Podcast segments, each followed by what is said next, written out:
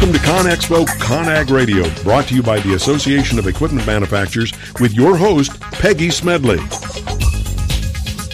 This is ConExpo ConAg Radio, brought to you by the Association of Equipment Manufacturers. I'm your host, Peggy Smedley.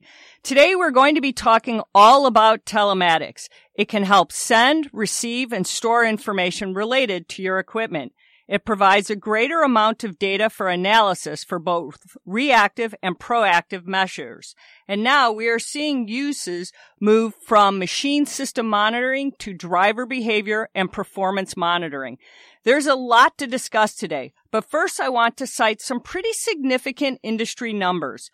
A new telematics benchmark report shows that some 80% of firms are already using telematics or plan to do so in the next year.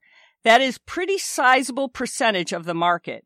As we all know, technology is beginning to disrupt construction. This is improving both safety and productivity at the job site. To join me in the discussion today is Tony Nicoletti, Director of Strategy and Business Development for DPL Telematics. Tony, welcome to the show. Hi, Peggy. Thanks for having me. Well, Tony, we're delighted to have you talking with us today. So let's get right to it, Tony. I'm kind of interested. You know, in today's world, there's a lot happening, but I would love to hear your thoughts on what are some of the challenges that telematics actually creates. Yeah, you bet. You know, telematics, uh, it's front page news no matter where you go now. And it's come uh, a long way in just the past couple years. I mean, you look at where it used to be, it was giving you basic location data maybe, uh, runtime, you mentioned productivity uh, in, in your intro there, but you look at what a telematics device can do now, and it will plug into the engines on these machines and these trucks and give you not just that basic information, but now you're talking uh, dozens of data points and potentially a hundred plus fault codes. So what we're starting to see now is the increase in the volume of data that's available, but then on top of that, you've got more and more companies offering telematics, but even beyond that, you have probably every major OEM on the construction side, on the over the road side, offering some type of factory standard telematics product. So you've got an increase in the amount of data coming off of the asset and an increase in the number of sources providing that data to the user. So if you're a contractor, you may have four or five different uh, manufacturers you use in your fleet. Maybe you've got something on your larger trucks for ELD compliance. Maybe you've got something on your smaller trucks uh, to monitor your drivers, something different on your trailers. So it's an exciting time because you can build this best, best of breed solution, but the challenge that's being overlooked is, is how do you digest it all? A lot of the, uh, the coverage that you read on any magazine is all about what and what it can do for you. And so the expectation is, all right, I'm just going to put telematics on my whole fleet, and then I'm going to go in my office and put my feet up on the, the desk and make cash register sounds because it's going to be saving me so much money. Uh, but what's being missed is the how. How to pick the right solution, how to pair it to what your fleet needs are, uh, and how to assimilate it into your operation. So that's a great point. How do you assimilate it? How do you pick the right solution? So there's a lot of effective ways then to approach all this telematics from a fleet wide standpoint. So let's try to look at that. Let's kind of pare it down a little bit. So how do you then try to assimilate all this information, as you just said? How do you, as, as somebody who's looking at your fleets from that perspective, how do you then determine that? Because, you know, when we look at data, it's very hard to say what's the most important data that you need because you just described there's a lot of different data points coming at you that a lot of different, your machines are giving you a lot of different data as we talked about.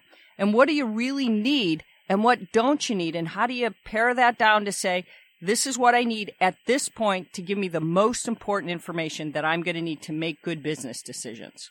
And that's that's half the battle. And where I've seen it uh, implemented successfully is just as you mentioned, the folks sit down first, and instead of saying, "All right, we've got all this data coming in, where do we put it in our company? How do we use it? How do we improve our operations?" You flip it around. So you say, where is the improvement opportunity in our operation? What can be made better? What can be reduced? Whatever the challenge is. Let's say it's improving your preventative maintenance schedules. You can see internally we're missing them by by a mile, we're missing them by 40%, whatever the issue is, and it's causing downtime on the machines, or we have a theft problem, or we need to improve logistics, whatever it may be. Then once you've got that improvement opportunity, then you look for the measurable goals.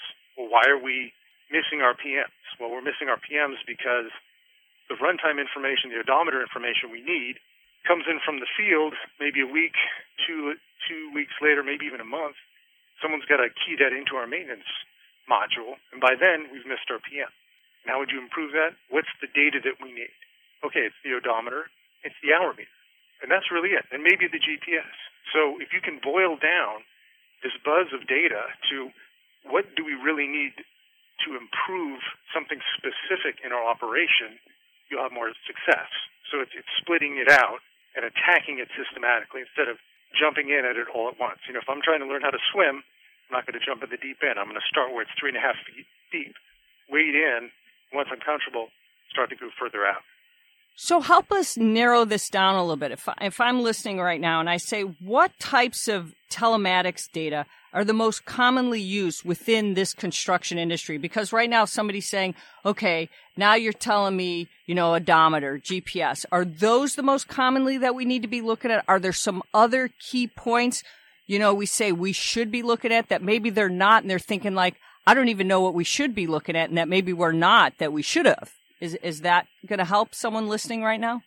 Sure. And it's, um, it's, if you were to break it down, you know, maybe there's three general areas. And the first is just good old GPS, location data. I know it's overlooked, but you can do a lot with it, especially if things like theft and logistics are major concerns and goals within your organization. You can do a lot of that with just a basic locator. So that even weeds out more of that other data that can become distracting. But where most companies, in my experience, will land is kind of a, what I call a basic operational data. So you take that GPS, you'll add in odometer, you'll add in the hour meter, operational metrics, uh, maybe even fuel consumption, uh, but not much more than that. And it's things that are being collected anyways. Right? For years and years, people have been collecting this manually. You're just automating that process and speeding it up. And then the last area is where you get into that advanced data that I alluded to before, which is that engine engine direct data as far as fault codes and temperatures and pressures and idle time and time in gear and all this other stuff. And there's a place for that, but you definitely want to have uh, a plan for improvement of how you're going to use that data because that can get overwhelming very quickly. So now let's talk about that. So now you've decided what you want to track. Now you're going to sit down and say, okay, these are the things we should track. So you're looking at, so what type of resources should be taken into account when implementing telematics now? Because that's the other thing I think companies kind of miss the mark on, knowing what resources they should dedicate in order to do this properly. Absolutely. And, and that's a big one. And, uh, the expectation is you put them on there and they're going to run perfectly forever and we're going to have all this data coming in and there'll be no issue and uh, it will solve all these problems. But uh, no matter which route you take, no matter which data sets you're going to target uh, to improve internally, you do need internally some resource as far as what I would call a power user. It's the person that understands the telematics system or systems that you have to be able to make sure the reports are coming in properly, uh, to make sure the correct people are notified uh, with any of the alerts that may go off, it's the one that's the point person potentially of, of working with support with your different telematics providers. Um, that's key. No matter what product you use, somebody has to own that. And a lot of times, especially with some of the, free systems that exist, um, rather the factory systems, I should say, uh, the assumption is, well, it's already in place and it's sending this data in and, and off we go, but no one's actually collecting that data and, and making use of it. So there is a requirement internally that someone will have to manage that data, to own that piece. Uh, and that's a big one. But then uh, it'll stretch, you know, beyond that, depending on the mix of telematics that you want to use. Uh, you may have to look at installation, right? Someone's got to actually put the units onto the assets. Um, use a factory system, of course, that's done for you. And then you've got to step into other areas such as the upkeep of the units. Right? I mean, things happen. Uh, they're electronic boxes, so they can be unhooked by accident during service. Antennas can break. Things happen. They have to be kept up. And is there a strategy to do that? Do you rely on your local dealer to do it? Does your telematics provider do it? Do you do it internally? But if that upkeep, which is dictated by your power user who's watching it, if the upkeep is not done, you're going to have units start to fall off, and then it defeats the whole purpose of telematics that you're, you're missing a percentage of your fleet uh, sending you the, that information. And then the last area I would say would be the data management itself. So I mentioned the, the power user, person who's kind of the eye in the sky watching all that data come in, putting the reports together.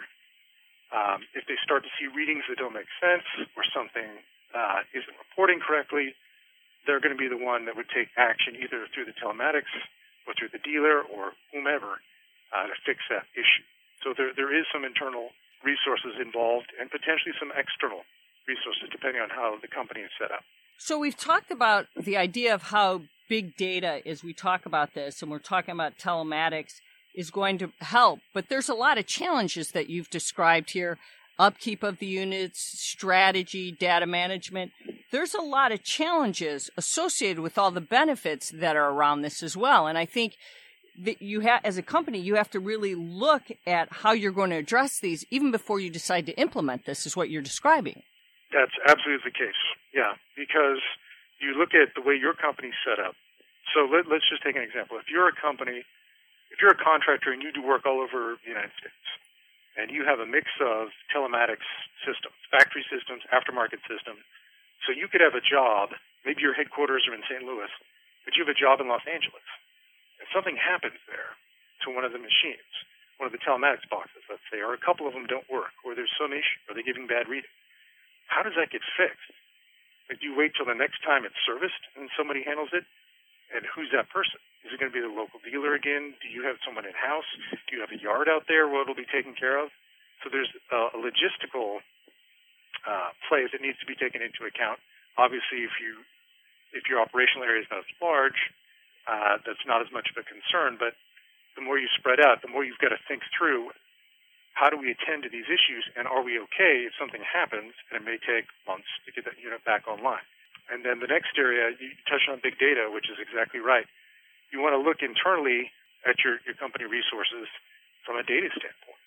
Because if you are a company that has a mix of factory systems and maybe some aftermarket systems, and suddenly you've got eight, nine, ten different telematics feeds, who's going to manage that? Again, I talked about the power user, but that poor person is going to be running reports on, you know, five, six, seven, ten different systems daily or weekly, and then pulling those reports together and trying to get everything onto a map and getting everything literally on the same page, which is a lot of time for someone to do. So then do you look at some type of, as you mentioned, big data or an aggregation option, right? Do you have does your company have IT resources internally that you could pull it together? Do you uh, get a consultant to do it? Do you get a third party to do that for you to aggregate all that information so it goes onto one page in the same format so it's nice and clean? And that saves a lot of time, but of course there's a cost for that as well. And then the next step, if you were to aggregate that data, would be to push it into your ERP system, which is kind of the, the holy grail uh, right now with this telematics data, is getting into that legacy system, a business system that you use to drive a lot of your processes. But looking at all of this, I mean, we know from research right now that with the equipment that you described, uh, more than half of the organizations are increasing the number of their equipment and their fleets over the next year as a result of more demand and services. They're replacing older equipment and vehicles, and that's all going to have telematics on it. So regardless of how you might feel about telematics, you have no choice in this matter because it's coming. It's here.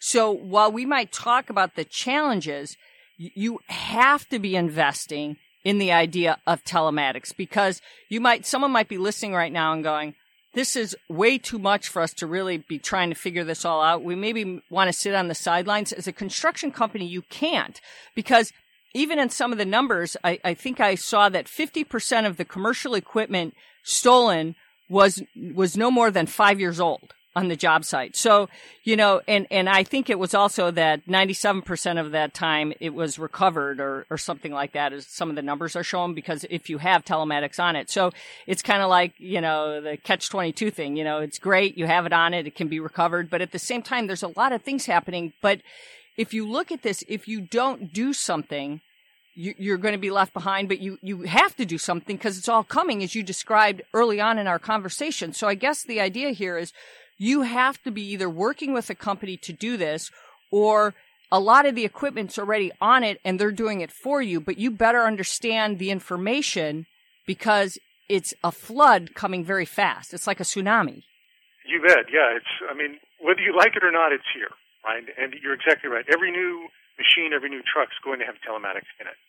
And it, it really comes down to uh, a lot of the items that we've discussed today, which is what are your what are your goals for it? Just because it's it's sending you 50 data points per machine every day, you don't have to use it all, you know. But but tiptoe in, put your toe in the water first. You know, use it. Maybe you mentioned theft. That's a great reason to use telematics. Start with it just for that. Monitoring job sites, monitoring after hours use, unauthorized use start with that, and then add in some of that basic data, that runtime, that other information, uh, while looking at the resources that you have to do it internally and externally. But you're right; it's there, it's coming. Everyone is seeing the benefit, and, and the big challenge I think that a company has to understand is you really can't ignore it anymore because your competition is adopting it and embracing it, and they're using that as a competitive advantage over you. So to, to pretend like it's not happening is not a good reason anymore. So so we've looked in at some capacity. We've looked at some of these challenges that we said, but there's really great things that are behind this that you've you've described, you know, of what's happening. And we also know that there's standards that are coming behind this. And do you believe this is a, a, a, is essential too for advancing telematics going forward? That there are some common standards and protocols that are kind of helping this whole idea moving it forward that I think will make it a little bit easier that kind of sets this across the industry that are helping construction companies kind of embrace a little bit that there's this widespread easy, you know, that companies and the equipment companies are kind of saying, okay, we we're kind of all working to kind of same foundational way of doing and thinking across the industry.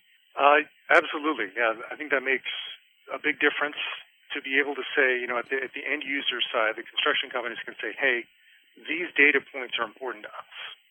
You know, these five things or uh, these 20 things. These are the this is the data we really care about because they're they're taking it on to say, all right, all the data coming out of these telematic systems we can't really use, right? It doesn't it doesn't meet our improvement opportunity within our company. But if we could boil it down consistently, these are the data elements that we need to feed those goals so if you can make a standard, or at least make them available, and that's the biggest thing, is the standards are good, but even within them, you know, we've seen companies tend to interpret things a little bit differently. So there's still a little bit of customization that's involved. The biggest thing is that your telematics provider or providers offer some type of API or way to get that data out. Even if it's not in a perfect standard, at least you can build connections each telematics provider and get them into one place, all looking the same, through some type of aggregation model.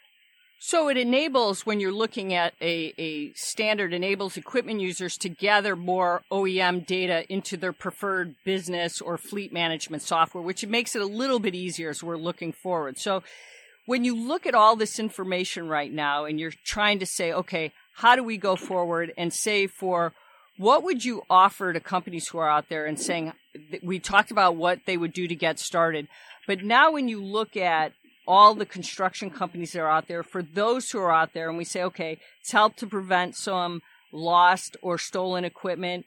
How are some of the other things that we look at telematics right now? Where do you see it really headed? Because we've talked about, you know, measurable goals and operational metrics. I mean, there's a lot of things it can do. What are some of the things we haven't talked about? Because right now it's, it's able to do things, I think, with labor shortages and impending growth. I think there's a lot of things it's, it's still able to add to in construction companies that we haven't even addressed yet.